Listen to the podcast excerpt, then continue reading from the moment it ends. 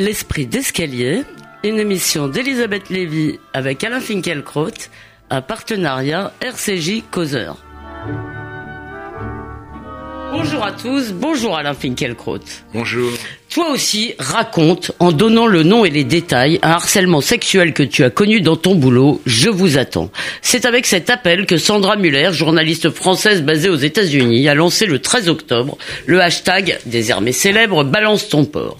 Dix jours plus tard, des centaines de milliers de messages balancent effectivement, par ce truchement et d'autres, des agresseurs présumés, politiques, journalistes, vedettes ou petits chefs de bureau, dessinant un sombre tableau des relations entre les sexes dans notre pays Selon les enquêtes, 20 à 80% des femmes auraient été harcelées. Il faut casser la culture du viol, professe une psychiatre. Du sommet de l'État à la quasi-totalité des médias, on s'émerveille de cette libération de la parole, un mouvement planétaire qui s'est, nous dit le monde, répandu comme un cri primal global. Nous sommes si nombreuses que c'en est impressionnant, s'enthousiasme la sociologue Irène Terry. Dans cette tourmente, il est difficile de faire entendre que la suspension de toutes les garanties formelles de la justice n'est pas nécessairement le meilleur moyen pour faire advenir la justice. Nous avons tenté l'un et l'autre de le faire en exprimant publiquement notre effroi. Peut-être faut-il préciser à Finkielkraut que nous condamnons évidemment et absolument la violence, la contrainte, la violence et le chantage sexuel qu'il s'exerce sur des femmes ou d'ailleurs sur des hommes. Mais depuis le temps qu'on nous dit que la femme est l'avenir de l'homme, peut-être que nous y sommes, écrivait Muret il y a déjà 20 ans, ajoutant que, ajoutant que la traque du harcèlement sexuel visait en réalité à éradiquer la sexualité elle-même. De fait, on assiste peut-être, comme il l'annonçait, au triomphe du victimisme et de son corollaire, l'envie du pénal, puisqu'on nous annonce une loi. Euh, reste à savoir si ce futur au féminin, cher Alain Finkielkraut, est aussi désirable qu'on nous l'a seriné. Et avant de nous quitter, nous parlerons un peu d'Emmanuel Macron. Peut-être répondrez-vous à la question posée en une de la revue des deux mondes. Qu'est-ce que le macronisme? Alors, euh, commençons euh, par Balance ton port. Je voudrais vous faire part d'une observation, Alain Finkielkraut, depuis le début de cette affaire. Je constate un fossé abyssal entre les propos que tiennent mes amis, les gens, les hommes à qui je parle en privé, je parle des hommes hein, surtout, et euh, les propos qu'ils tiennent en public ou le fait simplement qu'ils refusent de parler. On dirait qu'ils ont peur. Et effectivement, on nous dit sans cesse que la peur doit changer de camp. Alors Alain Finkielkraut, euh, vous êtes un homme. Est-ce que vous avez peur alors, un tout petit préambule s'impose, Elisabeth, avant de vous répondre. Vous l'avez dit, sur cette affaire, nous sommes intervenus l'un et l'autre, et euh, nous avons été tous les deux pris à partie par Irène Terry. Nous ne sommes donc pas aujourd'hui dans la position classique de l'intervieweuse et de l'interviewé, nous sommes dans le même bateau. Et maintenant, votre question. Mais nous allons reprendre la position classique de, tout de suite néanmoins. Peut-être. Voilà, peut-être, mais pas de manière trop artificielle quand même. Non, non, mais euh, bien sûr, nous sommes du même avis. Nous n'avons pas créé un faux suspense et un faux affrontement. Voilà. Mais nous avons, les auditeurs ont très envie d'avoir votre vision. Alors est-ce que vous avez peur? En tout cas, je n'ai pas peur pour moi. On a peur pour un malheur qui va arriver, il y a donc de l'espoir dans la peur. Cet espoir, je l'ai en ce qui me concerne perdu. Comme le rappelle Maya Kadra dans une tribune publiée par Libération il y a deux jours, le porc est une des représentations du diable. Or, je suis d'ores et déjà diabolisé et je rôtis en tant que diable euh, dans l'enfer de la bien-pensance. Oui, donc on vous met sur le gris comme porc, ça peut vous chaud en quelque oui, sorte. Oui, c'est ça. C'est-à-dire que euh, je, je, je vais vous lire entre mille exemples ce tweet exquis et tout récent. Vu les propos qu'il tient sur les femmes et autres, la mère de Finkelkraut aurait, euh, aurait dû sérieusement penser à l'avortement de ce con. Euh, ah, c'est aimable. C'est aimable, oui. C'est signé? Non, c'est, euh, je crois, je, je, je, je, je ne sais pas si c'est signé. En tout cas, euh, je n'ai pas vérifié. Euh, mais enfin, vous êtes d'accord, c'est pas très gentil. C'est glorieux, C'est pas très gentil. Et mais comme le dit Marlène Schiappa, la parole se libère et rien n'est plus beau que la liberté. Je n'ai donc pas peur. Pour moi, mon compte est bon. Mais j'ai peur pour mon pour mon pays qui s'américanise toujours davantage et qui, à force de campagnes indignées, se déprend de lui-même, se défait de ce qu'il était aux yeux de Hume, de Henry James ou de Isaac Babel, le pays des femmes, ou plus précisément d'une mixité qui donnait à la vie un caractère d'aménité qu'on ne trouvait ni en Amérique, ni en Angleterre, ni en Italie ou en Espagne. le fait d'aménité n'était certainement pas partagé aussi largement que cela, mais il, il existait, mais on ne peut... assez partagé si l'on en croit notamment euh, euh, Mona Ozouf. C'est-à-dire, là, là, le ruissellement avait un sens. Ah. Ça allait du haut en bas de la société. Mais le féminisme, c'est vrai, a élargi le champ de ces mixités. Les femmes sont désormais présentes partout. Elles n'animent plus seulement les salons. D'ambassadeurs à reporters de guerre, elles accèdent à tous les métiers. La politique a cessé d'être une affaire d'hommes, et c'est dans ces conditions un véritable crève-cœur de voir ce grand mouvement de conquête déboucher sur le hashtag dont vous avez euh, parlé, euh, euh, après les révélations sur la sexualité prédatrice d'un producteur hollywoodien tout puissant, je répète, toi aussi raconte en donnant le nom et les détails un harcèlement, sexuel que tu as connu dans ton boulot. Hein, C'est-à-dire balance ton porc. Ce qui veut dire que chacune, chacune doit en avoir un à balancer. Exactement. C'est Trotsky qui proclamait dans un petit livre glaçant que la fin, c'est-à-dire le combat pour l'égalité, justifie les moyens, c'est-à-dire l'abolition de toutes les règles juridiques et morales. C'est inventé par Trotsky? Non, c'est pas lui qui a la fin justifié les moyens, c'est mais, il, le, il, le disait, l'appliquait dans ce cas-là. Et c'est très intéressant parce que il le disait alors qu'il était déjà en exil, qu'il se présentait et qu'il était effectivement le grand opposant au stalinisme. Bien, mais je ne crois pas, pour ma part, que l'émancipation puisse en passer par la délation. Et je n'ai pas peur, mais je dis, ce n'est pas l'homme euh, au sens masculin du terme qui parle quand je dis cela, c'est l'être humain civilisé.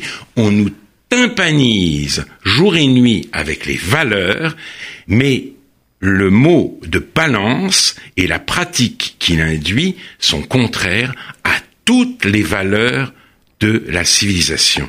Ce euh, libellé immonde a d'ailleurs suscité le dégoût des féministes historiques et euh, des avocats des avocates surtout ont dit leur effroi. Enfin oui, parce que les avocats que j'ai interrogés ne veulent pas vraiment, encore une fois, euh, s'exprimer. Moi, cette peur de, de par des adultes est peut-être ce qui me terrifie le plus. Mais permettez-moi néanmoins, euh, je suis peut-être que vous allez y répondre tout de suite, mais je voudrais synthétiser quand même les arguments de ces femmes, à moins que vous vouliez peut-être oui, suivre d'abord. Les avocates, parce que vous me dites que certains avocats n'osent pas. J'ai lu encore dans Libération oui euh, un article absolument passionnant de ou un entretien, un interview de Marie Dosé, une avocate que je ne connaissais pas, mais elle dit justifier le procédé balance ton porc par une prétendue défaillance de l'autorité judiciaire ou par la prescription des faits dénoncés conduit à une forme de despotisme. Une démocratie se doit de combattre l'arbitraire avant l'impunité parce qu'une culpabilité ne se décrète pas sur les réseaux sociaux, mais se questionne judiciairement. Il ne s'agit pas, ajoute-t-elle, de dénonciation, mais de délation, pas de plaignante, mais de balance, pas de justice, mais de vengeance. Elle ajoute, en esquivant la sphère judiciaire, les preuves à apporter et le principe du contradictoire, on condamne un homme avec une violence telle qu'il n'y a plus guère de réponse possible. Les victimes n'ont pas à décider du sort à infliger à leur présumé harceleur en contournant la sphère judiciaire. Alors, très bien, mais comme j'essaie de le dire, tout cela n'est guère audible dans le climat d'émotion. Et maintenant, je voudrais plaider 20 secondes, cher Alain, et que vous répondiez, parce que j'ai, comme vous, lu les témoignages, et comme vous, j'ai été saisi d'effroi. Vous reviendrez sans doute sur la définition du harcèlement, donc je ne déflore pas ce sujet-là. Mais malgré tout, il y a des femmes qui vous disent, voilà, moi, euh, mon chef de bureau euh, m'a coincé dans les couloirs quand j'étais seul avec lui, etc. Il y aura jamais de preuves. Euh, et de fait, si vous voulez, parole contre parole, c'est extrêmement quelque chose qui s'est passé dans l'intimité de deux personnes. Euh, euh, vous pouvez pas vraiment le prouver. Et elles vous disent, euh, c'est affreux, personne ne nous croit, euh, euh, les autres sont complices, on nous fait des blagues obscènes et, et, tout le monde approuve. Alors je ne sais pas quelle est l'ampleur du phénomène, mais je ne peux pas croire que tous ces témoignages soient faux. J'y reviendrai. Enfin, bon, je vous dis simplement, simplement ouais. qu'aujourd'hui, les crimes et les délits sexuels sont euh, le, comment dire euh, punis sévèrement. Non seulement sont punis sévèrement, mais euh, c'est, ce sont les crimes et les délits sexuels qui sont le plus souvent jugés dans les tribunaux. En effet, il y a un problème parce que souvent les attaques, les agressions, les harcèlements se déroulent sans témoin, et c'est bien pourquoi certaines, certains voudraient en, en euh, inscrire dans le droit la présomption de vérité pour le témoignage des femmes. Non. Mais si la présomption de vérité est instaurée, ça fait sauter la présomption d'innocence et je crois que même les avocats qui ont peur aujourd'hui protesteront la, la demain. La présomption de vérité, ça oui. pourrait être inscrit. Oui, enfin certains le désirent. Certains, certaines le désirent. À mon avis, ça n'est pas constitutionnel. Mais espérons-le, espérons. Oui, sans doute.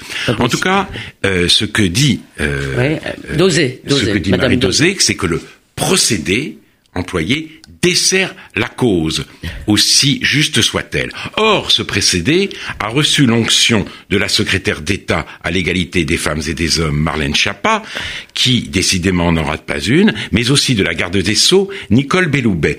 Tout ce qui contribue à libérer la parole des femmes est positif, a dit la première sur le LCI. Autrement dit, des ministres, c'est-à-dire des personnes officiellement chargées de défendre, de garantir et même d'incarner l'état de droit se félicite aujourd'hui que cet état soit bafoué sous les ovations d'une presse écrite et audiovisuelle, lancée dans cette grande œuvre rédemptrice, faire sortir des hommes l'esprit impur qui habite en eux. Mais donc la méthode choisie est détestable, c'est entendu. Reste ce fait que vous avez souligné. Et puis, euh, ce que vous avez pas dit, la question en tous les cas. Et la question que ça a l'ampleur voilà, qu'on nous que dit 400 000 femmes. Ou est-ce qu'on criminalise toute expression du désir masculin Voilà. Attends.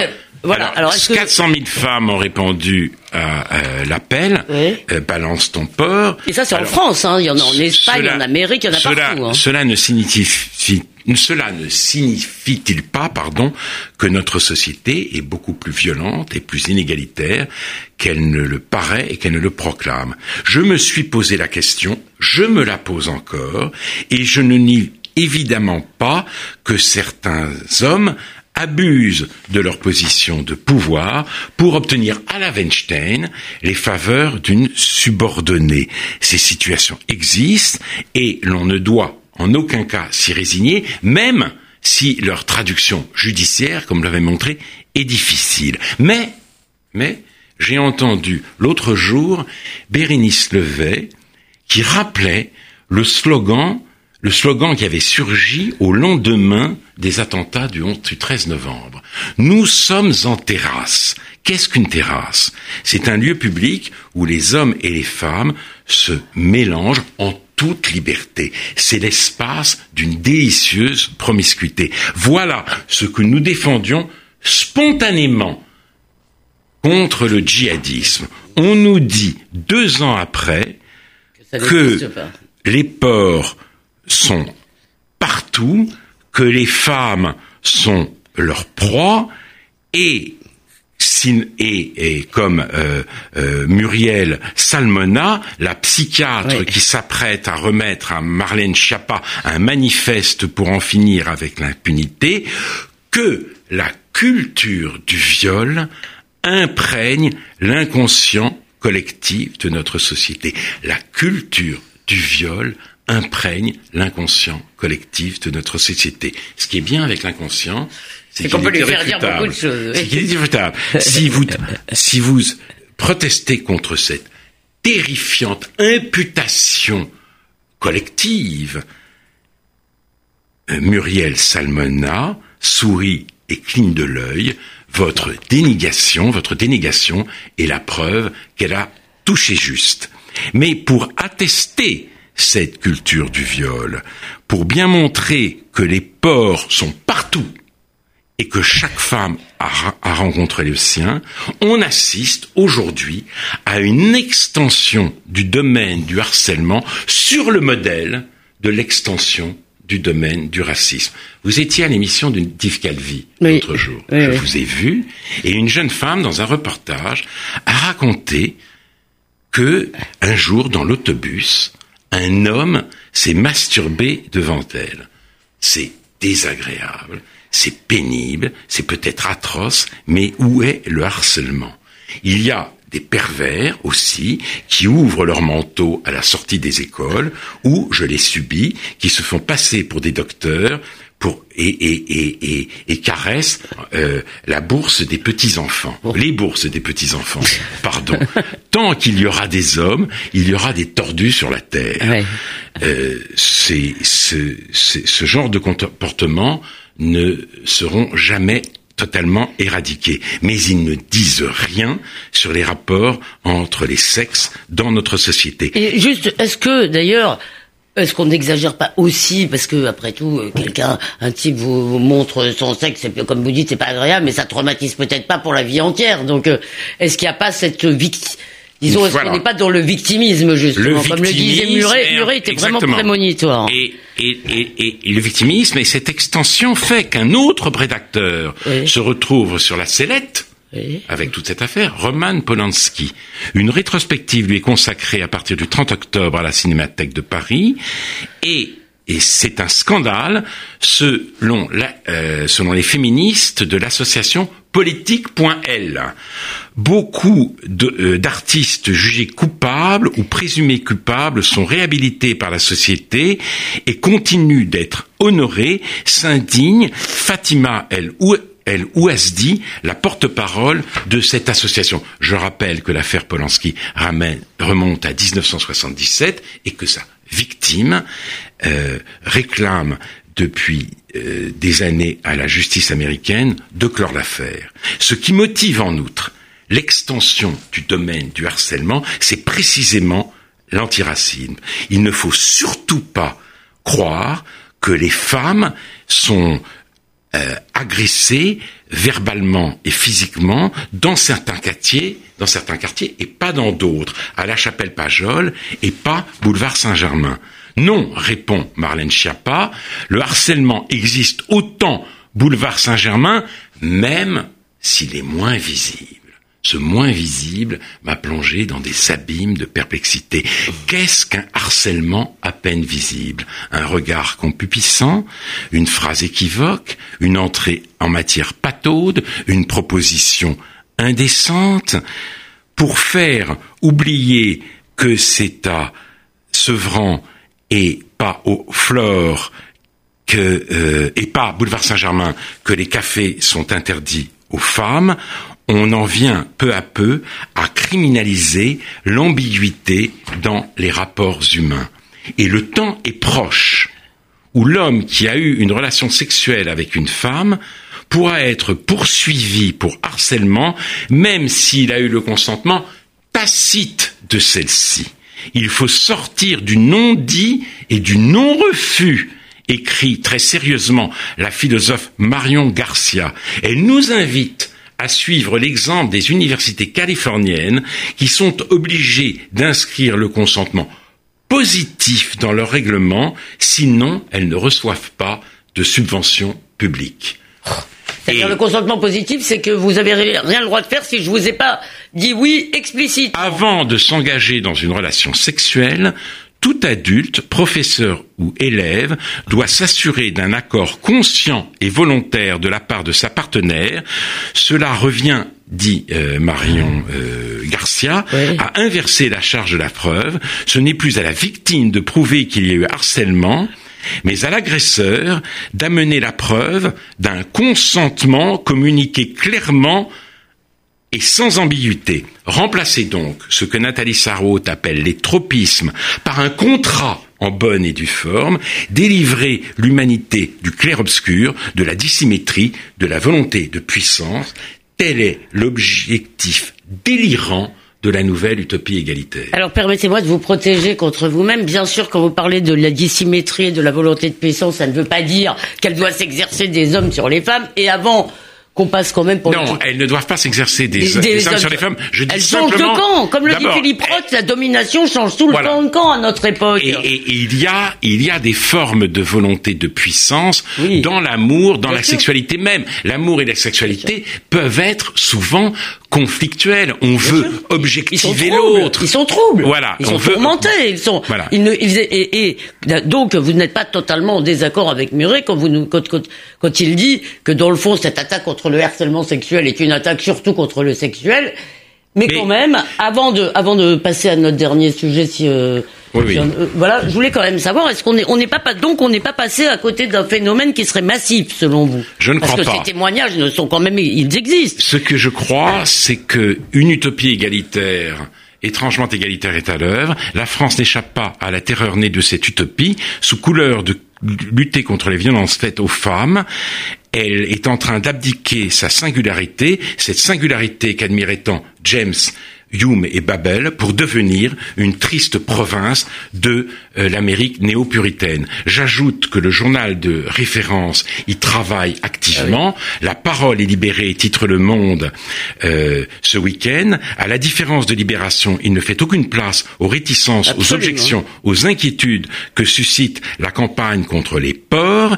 Et, euh, et Le Monde est à la nouvelle idéologie antiraciste et égalitaire, ce que la Pravda était au communisme soviétique. C'est une expérience étrange et un peu masochiste de lire euh, tous les jours la Pravda. Une chose est sûre, en tout cas, Edoui Plenel a été remplacé par plus Plenel que lui. Et la parole, la protestation des femmes contre ce, contre ce qui se passe à la chapelle Pajol ou à Sevran n'a pas retenu l'attention du monde. Aux yeux de l'idéologie en vogue, cette parole n'est pas libre, elle est intempestive, elle est donc censurée par les libérateurs officiels. Et j'ajoute quand même que ce qu'on peut dire, c'est qu'il y a quand même énormément de femmes qui ne sont pas du tout d'accord. Je voudrais juste, avant de passer, vous lire euh, quatre vers de Alfred de Vigny, euh, qui, qui annonce peut-être notre futur. La femme aura Gomorre et l'homme aura Sodome, et se jetant de loin un regard irrité, les deux sexes mourront chacun de son côté.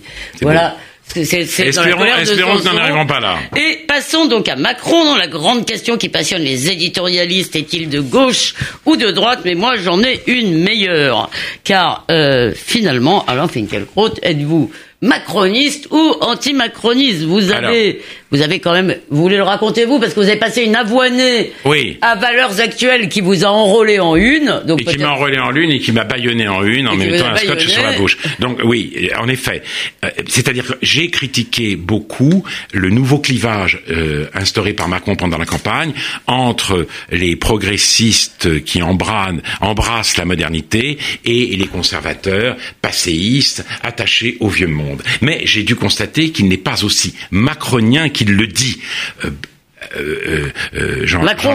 macronien n'est pas aussi macronien. Macron, n'est pas, aussi, macronien qu'il le dit, puisque Jean-Michel Blanquer affirme que l'éducation doit être conservatrice, et puisque quand Nicolas Hulot euh, veut taxer le bétonnement, il s'agit pour lui non pas d'embrasser la modernité, mais d'esserrer son étreinte, non pas d'accompagner le procès, mais de freiner le processus qui dissout la France dans une banlieue sans fin, dans, une, dans un ni ville ni campagne, triste à pleurer. Mais Macron... Enfin, malgré tout, ce sont deux signes certes importants, mais que vous, dont vous exagérez peut-être la portée. Mais pour moi, ça compte. Non, non, Blanquer, Blanquer, Blanquer et, oui, oui, Blanquer, Blanquer et Hulot, pour moi, ça compte. Enfin, toujours est-il Blacon, Macron, pardon, décourage les bonnes volontés. On, se disait bien qu'avec sa manie de parler en écriture inclusive, avec ses celles et ceux, et ses chacune et chacun, toutes les deux phrases, il n'était pas homme à résister euh, au, euh, au, dernier grand emballement médiatique, mais là, il fait plus que céder. Il prend avec Brigitte la tête du combat et on lui doit ce grand moment communiste que nous venons de vivre, la repentance de Bruno Le Maire. Euh, un matin, il dit à Jean-Michel Apathy qui l'interroge. La dénonciation ne fait pas partie de mon identité politique. Deux heures après, recadré Non, il dit le mot, il utilise, il utilise le mot dénonciation. Recadré par le chef de l'État et sans doute son épouse, très engagé dans la nouvelle bataille, il euh, apparaît euh, sur une vidéo où il dit « Je me suis mal expliqué, je regrette, j'aurais dû réagir plus vivement au problème du harcèlement. » Le camarade a fait son autocritique. de toute façon, vraiment, euh, j'ajoute que l'image est, l'image est terrible. Hein, il a l'air d'un petit garçon. Absolument. Donc le camarade a fait son autocritique publique. Il a rejoint ainsi l'histoire en marche, délivré ses préjugés, il voit clair, il sera donc pardonné. Et les derniers récalcitrants sont appelés à faire comme lui, car la passion des progressistes, c'est la rééducation. Voyez l'actuelle et très inquiétante fortune du mot pédagogie.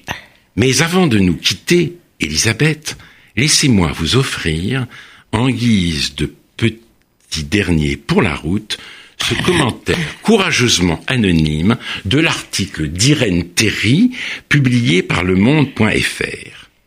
Je cite, Beaucoup de gens choisissent un camp, pour certains politiques, pour d'autres religieux ou corporatistes, ou générationnels ou musicales, vestimentaires ou sexuels ou raciales. Elisabeth Lévy et Alain Finkielkraut ont choisi le leur, et dans ce combat, il faut défendre les soldats Weinstein, Allen et Strauss-Kahn. Et voilà. Oh, quel, lien y aurait-il Et voilà. Je ne peux pas m'empêcher de citer Didier Lestrade, hein, oui. Euh, qui a rappelé effectivement que tous les que tous les ports avaient des affinités sionistes, a-t-il dit, avant de retirer son tweet en disant, il a mis un autre tweet en disant, je vais pas passer mon temps à expliquer qui finance, qui sont les gens riches qui financent les partis. Donc, en tout cas. Donc Didier Lestrade, fondateur d'Act Up. Hein. Voilà, Didier Lestrade, fondateur d'Act Up, et ce tweet. Ah, c'est bien, il est bien, il est hein, magnifique. Il faut défendre les soldats Weinstein, Allen et Strauss-Kahn. La nuit tombe, là il a tort. Ah bah, j'en reste sans voix, Charles Finkielkraut. Il ne reste plus pour vous consoler qu'à participer aux côtés du président à la célébration des 50 ans de mai 68. Un eh mot ben. quand même, un mot. Nous le ferons en temps voulu. Nous célébrerons avec lui en temps voulu Parce que ça, ça ce grand moment de notre histoire. Ça va être célébré à l'Élysée, c'est pour ça que je le dis, et je suis sûr que vous aurez des choses à bah, nous en dire. J'espère que je serai invité en tant que 68 art anonyme. Oui. en tant que 68 art inconnu. Et repenti peut-être. Inconnu à l'époque. et repenti un peu. Repenti, nous verrons. Bon, alors merci euh, cher Alain Finkielkraut de mener dans ce climat le combat de la raison. D'ici dimanche prochain, on vous lit dans Causeur on peut réécouter cette émission sur causeur.fr et radio rcj.info où on peut d'ailleurs aussi l'écouter en direct. Bonne semaine à tous.